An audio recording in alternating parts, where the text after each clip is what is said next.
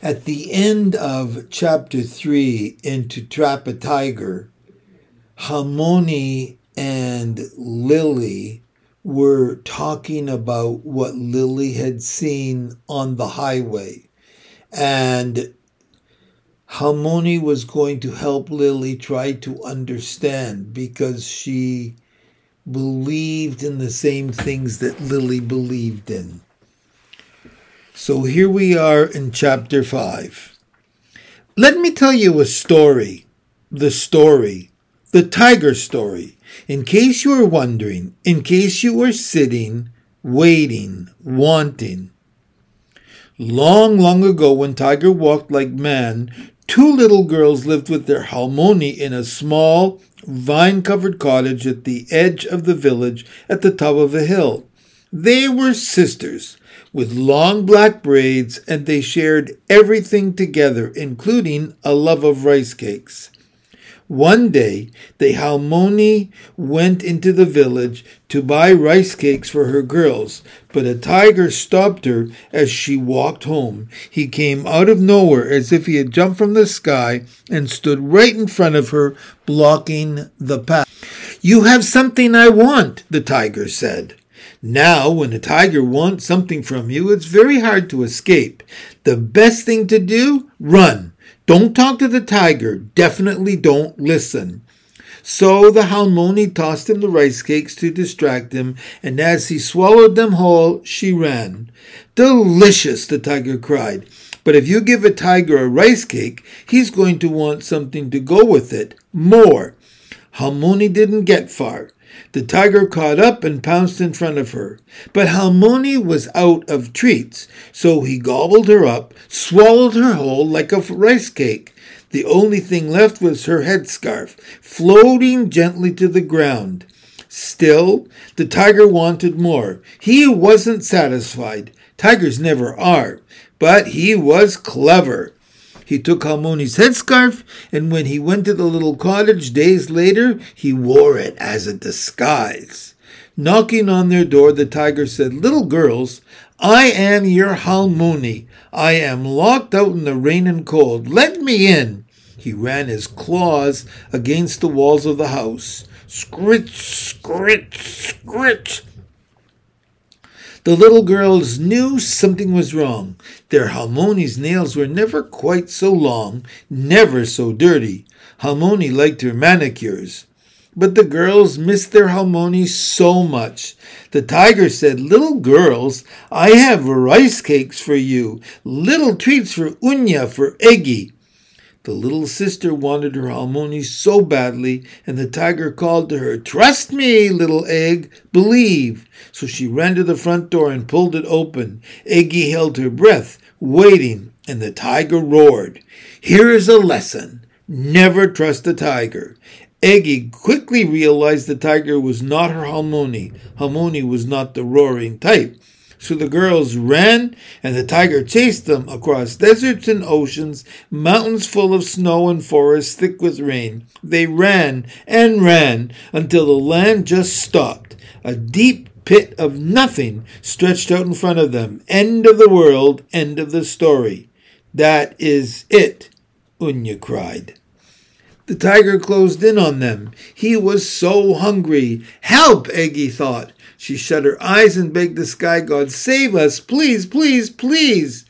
To her surprise, the sky god talked back. Hmm, he said. Okay, fine, but tell me a story in exchange. Not even sky gods can resist a story. So Eggy and Unya thought fast, and they told him a story.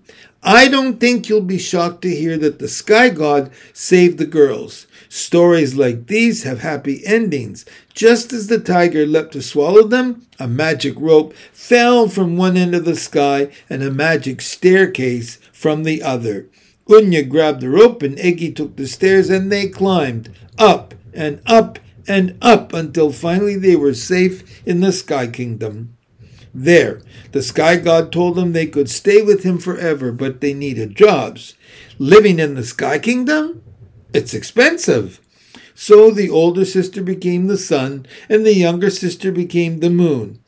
Unya was happy, But Eggy cried. Everyone always stared up at the moon, and she didn't like that. She wanted to hide.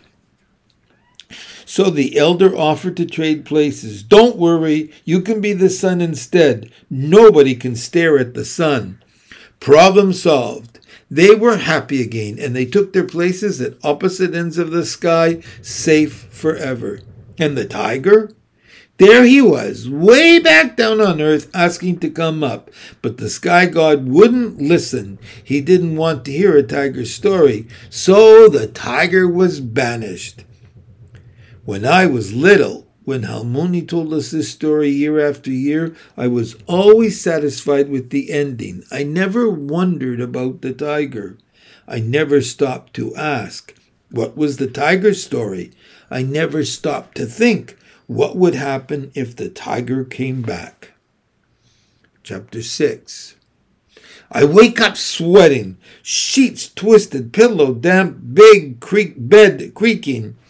My stomach growls and I realize I'm desperately hungry for midnight kimchi, so I untangle my blankets and slip out of bed. As I tiptoe across the room past my sister, I beg the noisy floorboards to keep quiet. They don't listen. They whine under my feet. Still, Sam doesn't stir. I walk out of my room and down the stairs, gripping the railing, squinting in the dark, trying to see through the shadows. Something is weird about the shadows. They seem to dance and bend in front of me like they're cast by something I can't see. I rub my eyes and shake the sleep out of my head, and the shadows go back to normal. I creep down the stairs, past Halmoni's bedroom, past Mom sleeping on the couch. I tiptoe toward the kitchen, and then I stop. The boxes that were pressed up against the basement door have been shoved aside, leaving a clear path. I know Mom wanted to move the boxes, but I didn't think she cared enough to upset Halmoni. And anyway, she wanted to move the boxes over to the wall, not just a few inches to the side. Even weirder, the doors cracked open. An invisible weight presses against my chest, making it hard to breathe. Outside, tree branches blow in the wind, scritching against the windows and the basement door, seems to sway back and forth just a little. I creep closer to the door. Don't get me wrong, I've seen scary movies before. Sam and I used to watch them together, and even though I spent the whole time with my head buried in her shoulder, I know the rules. One, don't go into the basement. And two, definitely don't go alone. But this is different. This isn't one of those scary basements. Sam and I spent a lot of time playing in this basement whenever Mom was gone we would act out the stories Halmoni told us and invent fairy tales of our own.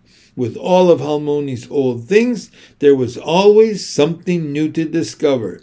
That basement was my favorite place. And now it calls out to me.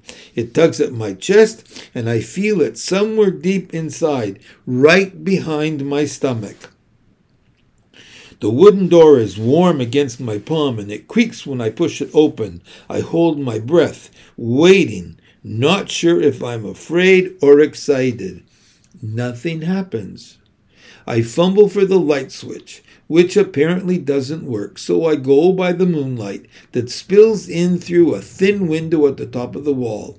The splintering wood prickles against my bare feet as I walk down the steps, and then I'm at the bottom. First, I'm relieved because the basement's empty.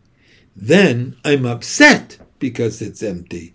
The basement is small, actually. It felt bigger when I was little.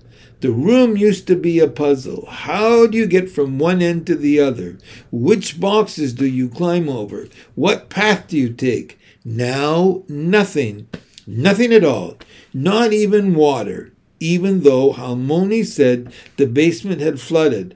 I kneel on the floor and run my hand over the carpet. It's bone dry. Shouldn't it be damp? And shouldn't it smell? I don't know. Wet? Mildewy? The basement smells like it always has, dusty and full of memories, like the pages of an old book. I bite the inside of my cheek. Maybe I'm being paranoid, but none of this makes sense. If the basement never flooded, why would Halmoni move all her things? And why would she lie? A noise startles me and I jump to my feet. It's a deep, groaning, animal kind of noise, and I stumble back toward the steps, tripping over my own feet.